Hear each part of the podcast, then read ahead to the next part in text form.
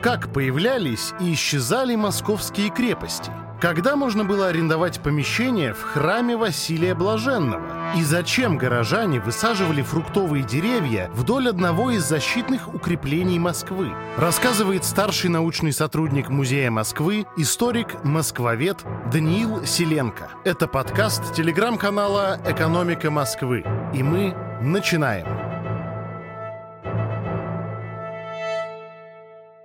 Мы сегодня поговорим о истории Москвы, но с немножко странной стороны. Мы привыкли видеть город как огромный такой торговый развлекательный сейчас отчасти, деловой, производственный центр, естественно, политический центр нашей страны. Но когда-то на этом месте было совершенно иное пространство. А, я говорю о том времени, когда еще как таковой Москвы не было. Что же здесь происходило?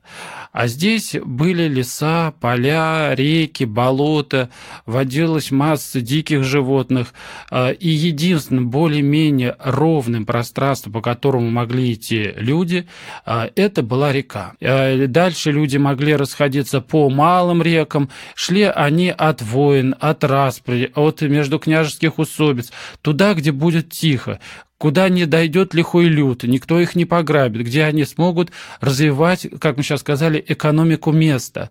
И вот эти очаги в дальнейшем э, начали то развиваться, то погасать. Таким образом у нас получились с вами села, деревни, которые окружали старинную Москву в Средневековье. Ну а теперь это в основе своей новые районы нашего города, как внутри МКАД, так и за пределами, куда Москва у нас расширилась. Так вот, дорогие друзья, действительно люди шли по рекам. А, и сначала, как считают археологи, это были кочевые народы, затем сюда приходят финно-угорские люди, затем славяне. А, тут, конечно, идет дискуссия, кто когда основал Москву, Юрий Долгорукий, 1147 год, это официально. Но на самом деле люди действительно шли по вот этой, по этому огромному открытому пространству, и им, как и нам сейчас, необходимо было где-то остановиться на постой, а, где-то постираться, что-то себе прикупить, что-то подремонтировать, взять, если ты идешь с грузом, с товаром какого-то мастерового человека, сопровождения, а, скажем, сопровождающего тебя по реке человека, потому что ты не знаешь, где мели, где у тебя глубины, чтобы ты свои грузы, товары довел до места. Поселение возникает возникали вдоль рек, как правило, на высоких прибрежных холмах, в границах Москвы МКАД, допустим, это у нас, я иду снизу, э, Капотня, Дальше холмы с поселениями стояли, это Орехово-Борисово, Дьяково, и целый Дьяковский период у нас есть как раз э, древнейшее поселение Москвы, Коломенское, Верхние Котлы, ну теперь самый центр города это Таганка, естественно, наш с вами любимый Боровицкий холм, где сейчас стоит Московский Кремль, дальше идут Воробьевы горы, где МГУ находится, затем э, Трехгорка, это там, где ныне Белый дом, где у нас власть находится отчасти, ну и дальше у нас береговая линия уходит на Крылатские холмы, и там поселение в Кунцево. То есть, действительно, археологи находят эти поселения. Говорят, что это торгово-ремесленные центры. Действительно, они стояли именно по реке, и вот люди идут по рекам, им нужно остановиться, переночевать, отдохнуть и отправляться дальше в путь. Еще мы с вами, если не просто так идем, а с торговым караваном, то нам необходимо э, рассчитать все так, чтобы наши остановки были в дневном переходе от поселения к поселению, от охраняемой базы до охраняемого поселения. Это очень важно, так как если мы не успеем, если это поселение там не окажется, вдруг по какой-то причине, то мы с вами можем, э, как купцы, попасть в плохую историю, так как мы окажемся среди густого леса с своими драгоценными товарами, и нас просто выйдут и пограбят. Э, поэтому это очень важно. Э, вот именно с точки зрения экономики, создание таких в Средневековье экономических ремесленных э, кластеров, где развивался, как мы сейчас сказали, гостиничный бизнес. Так что гостиничный бизнес на территории Москвы, Московского региона, это очень древние э, традиции, хлебосольные. И э, та, на базе таких поселений порой князья решали поставить крепость. Что такое крепость? Ну, во-первых, э, это уже не поселение. Э, допустим, вот у нас идет дискуссия, кто же основал Москву. И как перевести это слово «Москва». В какой-то момент, ну, как мы только что с вами говорили, э, возникает на очередном холме очередное поселение. Оно когда-то возникло, когда-то ушло, когда-то вновь возникло. Э, и в какой-то момент возникло то поселение, которое существует до сих пор. И получило оно слово «Москва» название. Перевести на русский язык слово «Москва» мы особо не можем, но вот э, в интернете есть очень много разных э, крайне странных даже, мягко говоря, переводов, но пришедшие ко мне на экскурсию в музей Москвы финны, совершенно живые, современные, меня на экскурсии вдруг поднимают руку и совершенно прекрасным образом переводят. Мозг вода, ва грязная, застойная. Вода здесь всегда была чистой, иначе люди бы просто не выжили, но было очень много низких затапленных пространств. То есть если на вершинах холмов возникали, которые мы только что вспоминали, возникали вот эти поселения гостеприимные, то а, напротив напротив, как правило, разливались вот эти э, воды, то весной это были пойменные луга, либо же это было, скажем, просто болото. Ну, даже вот если мы возьмем с вами центр, э, Москва-Сити, э, рядом три горы, трехгорка, напротив заливные поля Драгомилова. Воробьевы горы, напротив луж Ники, да, от слова лужи. Ну и, соответственно, самый центр Москвы, Московский Кремль, Красная площадь, парк Заряди, нынешний такой деловой э, и политический центр. А напротив, у нас с вами через речку Болотная набережная, Балчук, а, Болотная площадь – это все как раз остатки от э, а, тех э, гидронимов, которые здесь были, болотистая местность. И вот на Браильском холме действительно появляется одно из поселений, а, и, видимо, местные жители были более предприимчивы, и там, где у нас сейчас ну, примерно, парк Зарядье на территории нынешнего Китая-города, а, там со стороны реки, на реке был, был устроен причал. Была создана вся инфраструктура торговая. А, и Юрий Долгорукий решает вот в этом более-менее развитом месте в Москве, которое уже существует давным-давно, поставить крепость. Вопрос, кто будет ставить крепость? Да это будут делать те самые люди, которые здесь и живут. В поселениях а, были образованы образованные люди, это, э, ну, по тем меркам. Но смотрите, даже чтобы поставить крепость, это не просто так нужно. Это нужно привлечь инвестиции в наше поселение. Э, говоря вот по-современному, когда у нас и сегодня небольшие населенные пункты э, борются за то, чтобы туда пришло благоустройство, там что-то построили, сделали, то есть э, пошло развитие этого места. И таких мест вдоль той же Москвы-реки было много. И вот, видимо, проведя некое оперативное совещание, я сейчас конечно, утрирую, но тем не менее, а, Юрий Долгорукий, плюс архитекторы, специалисты военного дела, геологи, потому что специалисты по грунтам должны быть, если мы не там с вами поставим на откосе холма крепостную стену, у нас будет оползень, и все время нам придется ремонтировать эту крепость. То есть, сопоставив все плюсы и минусы, а, принимается решение, что нам нужно пройти с как сейчас принято по дорожной карте, а, с чиновниками, ответственными лицами, а, по этим поселениям и выбрать максимально точное место, откуда будет открываться вид на реку. Не для того, чтобы там любоваться красотами, а для того, чтобы, а, поставив крепость на холме, в итоге контролировать все передвижения по этой реке. В итоге экономически, политически и финансово, людско мы контролируем ситуацию в этом регионе. Мы дозволяем или не дозволяем кому-то пройти. Мы здесь же можем устроить и развить действительно уже и туристический бизнес, и создать, так скажем, скажем, э, торговый кластер, и рядом с крепостью, с Кремлем, который постепенно сначала у нас был сосновый крепость, потом дубовый Кремль, белокаменный, краснокирпичный, у нас э, рядом с крепостью возникает торговая площадь, которая именуется ныне Красной площадью. На Красной площади у нас сейчас стоит замечательнейший магазин ГУМ, который располагается в верхних торговых рядах. Раньше были верхние торговые ряды, средние и нижние торговые ряды. И история на территории нынешней Красной площади как, как раз и велась торговля.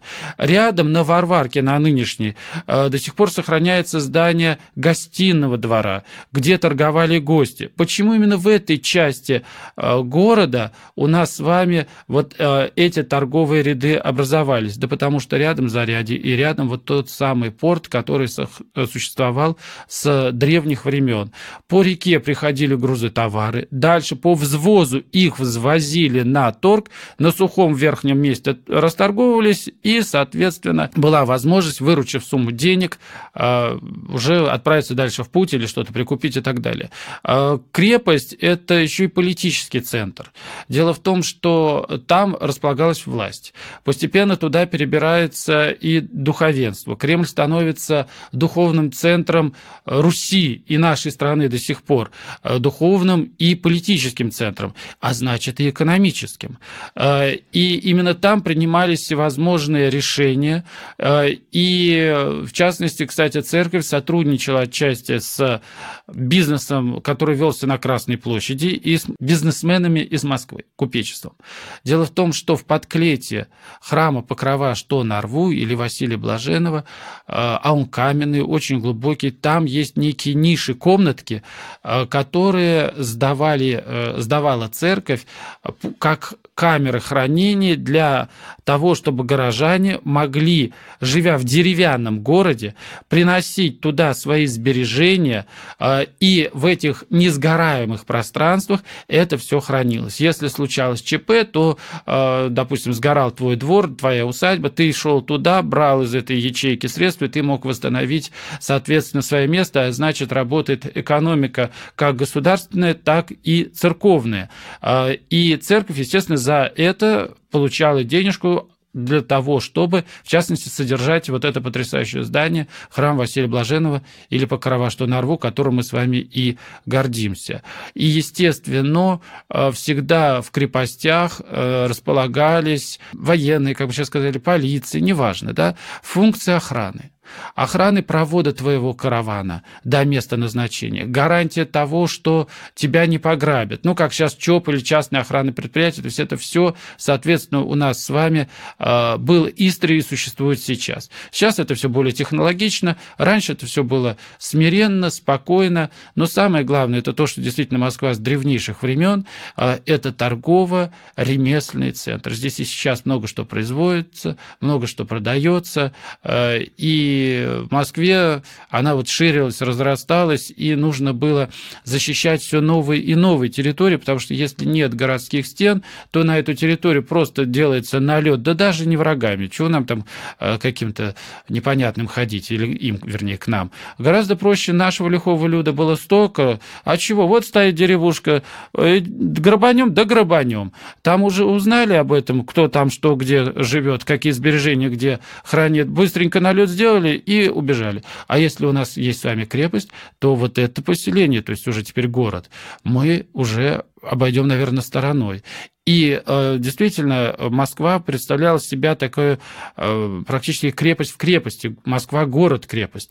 Э, центральная крепость это Кремль. Там э, все самое главное, да, у нас божественное, э, властительное, политическое, ну, все, все вместе взятое, э, деловое. Дальше у нас, э, э, как мы сейчас сказали, бизнес-центр. Это территория Китая города. Это Красная площадь, это вот эти торговые ряды. И вспомните, что на рубеже 19-20 веков именно в Китае городе складывается банковский сектор. Там биржевая площадь, там банковские здания потрясающие, которые до сих пор сохранились. То есть это, считайте, Москва-Сити своего времени.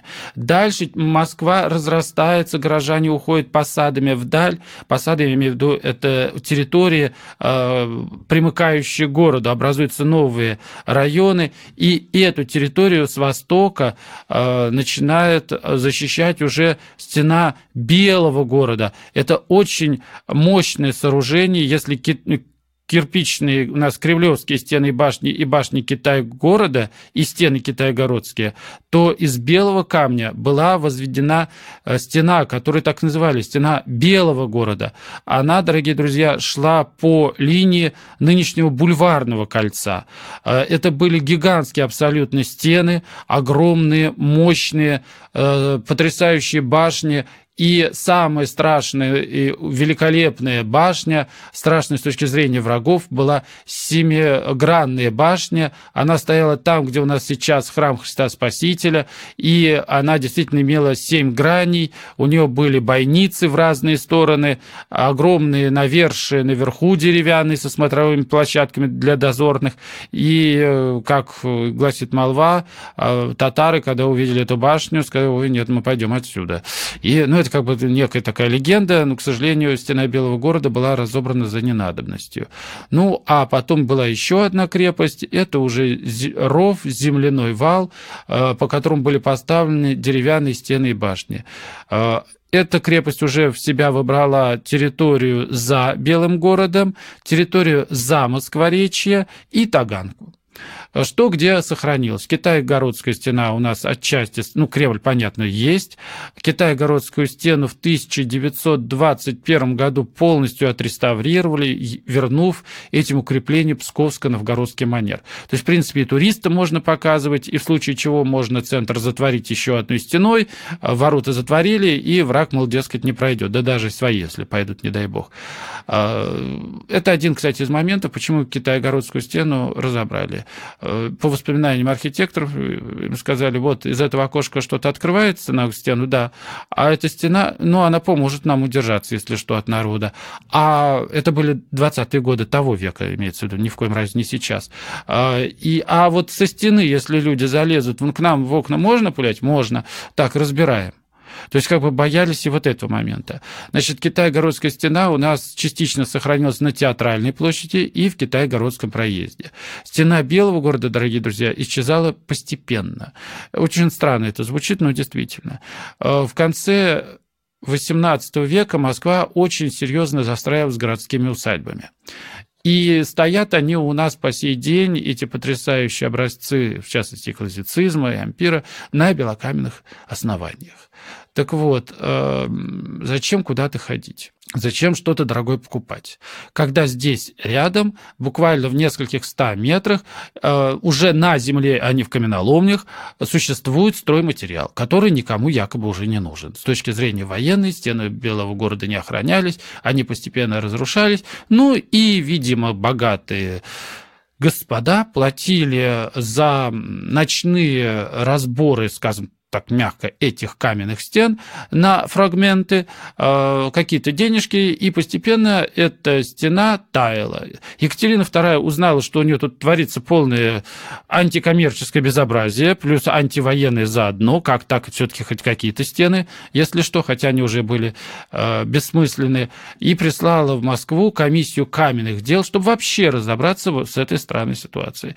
В итоге Екатерина II получила ответ, что большей части стен Белого города и их башен просто не существует.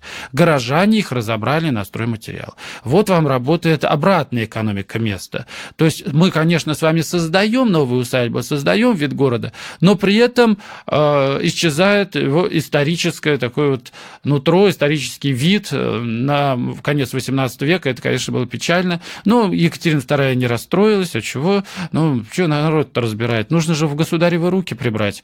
Э, и уже быстренько были брошены военные, рабочие на разбор этой стены, и белый камень использовался в частности при возведении воспитательного дома близ реки Яузы. Э, он там существует э, в э, фундаменте. И поговаривает Тверская, 13, это мэрия Москвы, дом генерал-губернатора. Он неоднократно перестраивался, возводил его известнейший архитектор Матвей Казаков. И да, действительно, рядышком, вот там, где Пушкинская площадь, там столько стройматериала, естественно, что бы, тем более государственное здание строим, почему бы и не использовать. Да, на, э, на месте, э, что касается последней крепости, о которой мы с вами сказали, э, это крепость, которая защищала уже территорию за Белым городом, за Москворечье и Таганку. Это так называемый земляной город, так как деревянные стены и башни скоро дома были сожжены врагами, не возобновлялись. А москвичи только нацепили земляной вал.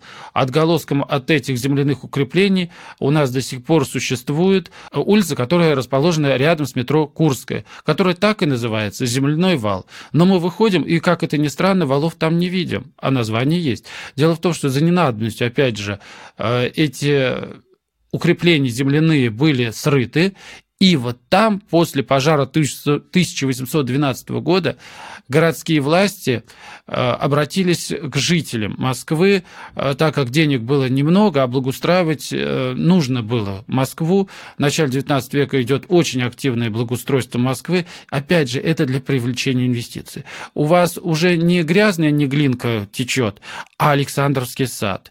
У вас уже не какие-то рвы и непонятные насыпи, валы, которые не нужны, а получается сады, садовое кольцо, вдоль которых отстраиваются уже новые дома с магазинами, то есть э, всякое благоустройство территорий, появление у нас бульварного кольца, э, нынешнего садового кольца, так как как раз была акция, которую я сейчас скажу, э, она позволила благоустроить это пространство, и туда действительно пришел бизнес. Э, и после пожара 1912 года Москву благоустраивали, и в частности это коснулось земляных укреплений от бывшего Скородома. За ненадобностью эти валы были срыты, и городские власти обратились к горожанам, особенно к тем э, фасады домов, которых выходили э, домовладельцев имеется в виду, на открывшееся разровненное пространство. Обратились со следующим. Господа, это недорого. Пожалуйста, по одному, буквально двум саженцев фруктовых деревьев, яблонь, слива, вишня. Мы даже при, пришлем специалиста, который выкопает ямочку, вы только поддержите за стволик и дадим вам леечку, ну, прям как сейчас. А, и Люди оклик, откликнулись на этот призыв, и буквально за один сезон вокруг всей Москвы выросли э, буквально сады. На следующий год они, многие деревья уже зацвели, и мы с вами получили Садовое кольцо. Но Москва развивается. И после 1917 года в Москву хлынул народ. И Москва встала в пробках до метрополитена. А, это еще одна большая проблема. Мы с вами развиваем город, э, сюда идут инвестиции, сюда идут люди. А как, э, как говорят Москва не резиновая, как развести эти потоки? Обратились к плану строительства метрополитена, но пока то да сё, нам нужно уже решить эту проблему. А, и отчасти поэтому, это как вариант, была снесена Китайгородская стена, но это еще было даже до этого. Но самое главное, это то, что э, было принято решение, что нужно сделать первую новую, достаточно такую крупную кольцевую магистраль вокруг Москвы. Москва тогда буквально заканчивалась Садовым кольцом, еще несколько кварталов. В принципе, ну, это действительно так. А, и э, зачем тратить большие деньги. Их же особо нет. Нам просто куда дешевле выпилить деревья, снести те дома, которые стояли по э, линии, по центру самого Садового кольца, и заасфальтировать это пространство. Э, экономия денег – открывшаяся э, дорога, не узкая, а широкая, позволила уже транспорту, откуда бы он ни проходил тогда в Москву, попадая на Садовое кольцо, уже широкое, э, легко, беспробочно проехать в ту или иную сторону. Туда же пустили дополнительный транспорт наземный, э, и таким образом Москва тоже подразгрузилась. Ну а потом москвичи уже дождались открытия метро, и это еще одна очень важная такая а, инвестиция в город, потому как э, метро у нас затем ушло и в сталинские районы, в хрущевские, брежневские. Это позволило создавать предприятия не в центре города, а на бывшей периферии. Таким образом, у нас работала экономика места уже и в Новой Москве, Москве пост 1960 года, когда уже Москва доросла до границ МКАД. Москва – современный город. Здесь э, до сих пор можно найти отголоски от тех самых старинных крепостей. Ну, во-первых, это, конечно, Московский Кремль. Стены и башни его сохранились полностью, э, и ими мы любуемся. Любуемся не только мы, э, которые, люди, которые здесь живут, но и все наши соотечественники, собственно говоря, люди, приезжающие со всей планеты Земля.